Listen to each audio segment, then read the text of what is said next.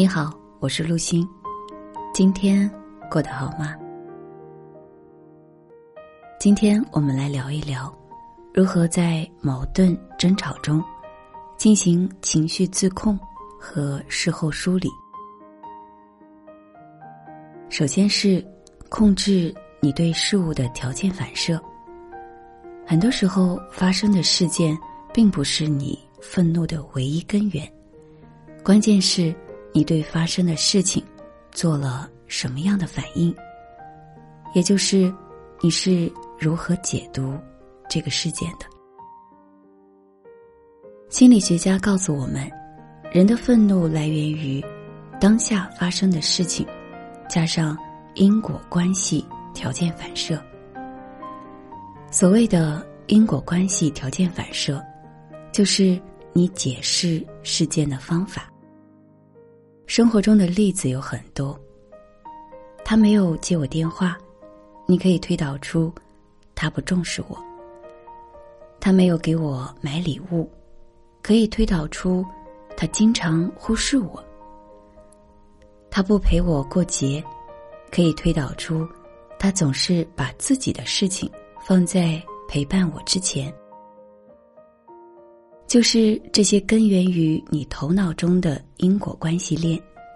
当对方在不接你电话、不买礼物、不陪你过节时，会激活这些条件反射，让你得出上述的结论。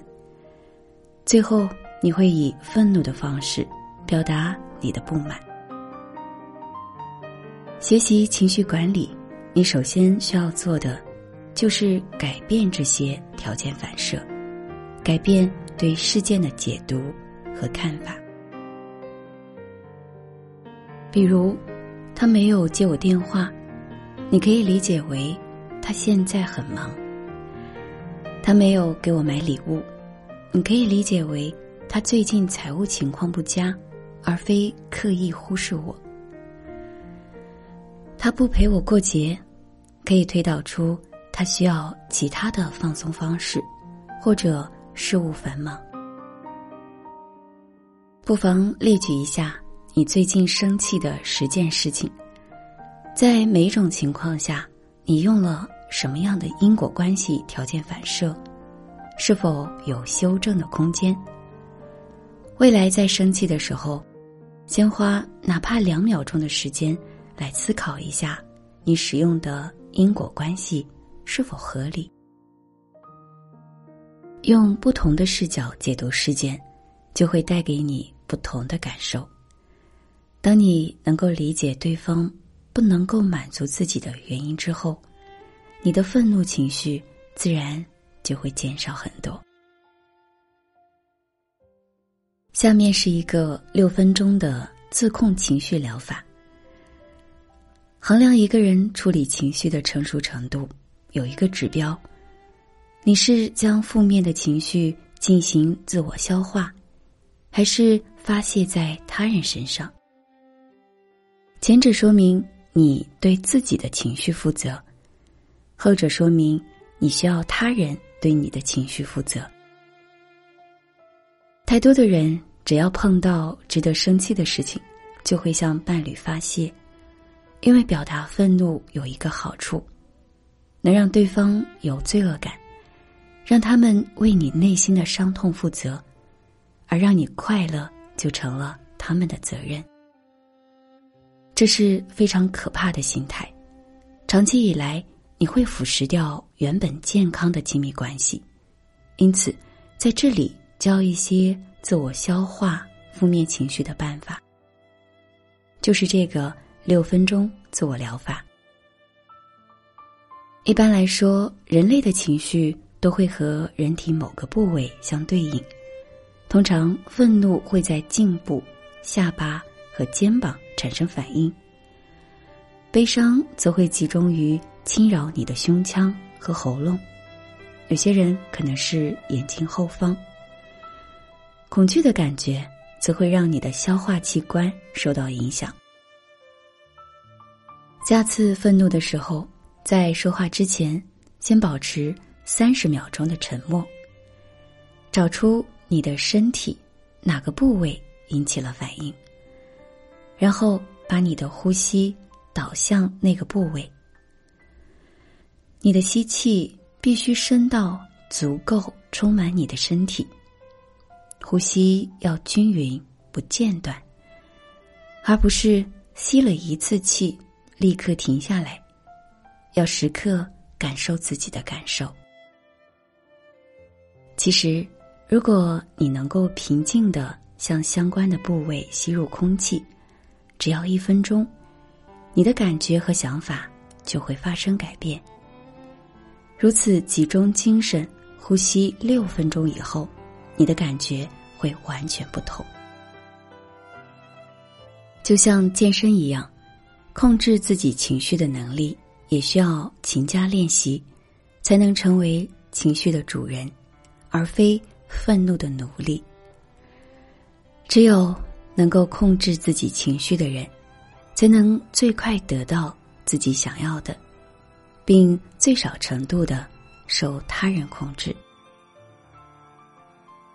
另外，情绪管理学家认为，如果一个人某一次在某一种情境中被一种情感撅住，那么在下一次出现这种情境时，也很容易吸纳进入同样的情绪中。周而复始，直到这种特定的情绪变成一种条件反射。比如，假如某一次你的情绪屈从于愤怒，你会发现下一次，即使是在较少的刺激下，你也很容易变得愤怒。因此，若不加控制，原来易怒的人会越来越易怒和不幸福，而多加控制。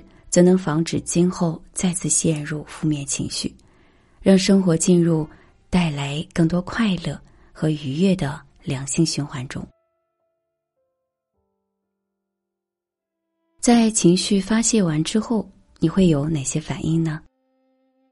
大部分人在情绪发泄完都会问对方一个问题：“你还爱我吗？”由于彼此对于事件的反应产生的争吵。矛盾，事后又感到后悔和自责，会担心自己发泄完情绪后，对方还会爱自己吗？看似是一个受尽情感创伤的心灵在脆弱的表达，处在一个悲伤的情节中，而实际上这是潜意识中的语言，背后是深深的匮乏和不自信。这是潜意识的动机，它不停的在提醒你，是我不够好，你不应该爱我，我不值得你去爱了。当你在内心或者对爱人说这句话的时候，内心里是充满了恐惧、悲伤、忧虑和后悔的。那明白了这一点后，我们需要做些什么呢？那就是找回。你原有的力量。此刻，你可以寻求爱人的安慰，把内心的脆弱在爱人面前不加掩饰的表露出来，告诉对方你的真实需求和感受。你需要对方的原谅和理解吗？你是否希望对方给你一个温暖的拥抱呢？当然，你也可以不着急向外求。而是内观，观察自己为什么需要对方的理解，为什么需要对方的认可和关注。或许你会探索出你从未发现的宝藏，你会发现，原来你还可以这样爱自己的。当你开始自己认可自己，关注自己的感受和需求。自己能够满足自己的时候，你就会真正活出自信和光彩。你们的爱情也会因此得到升华。晚安。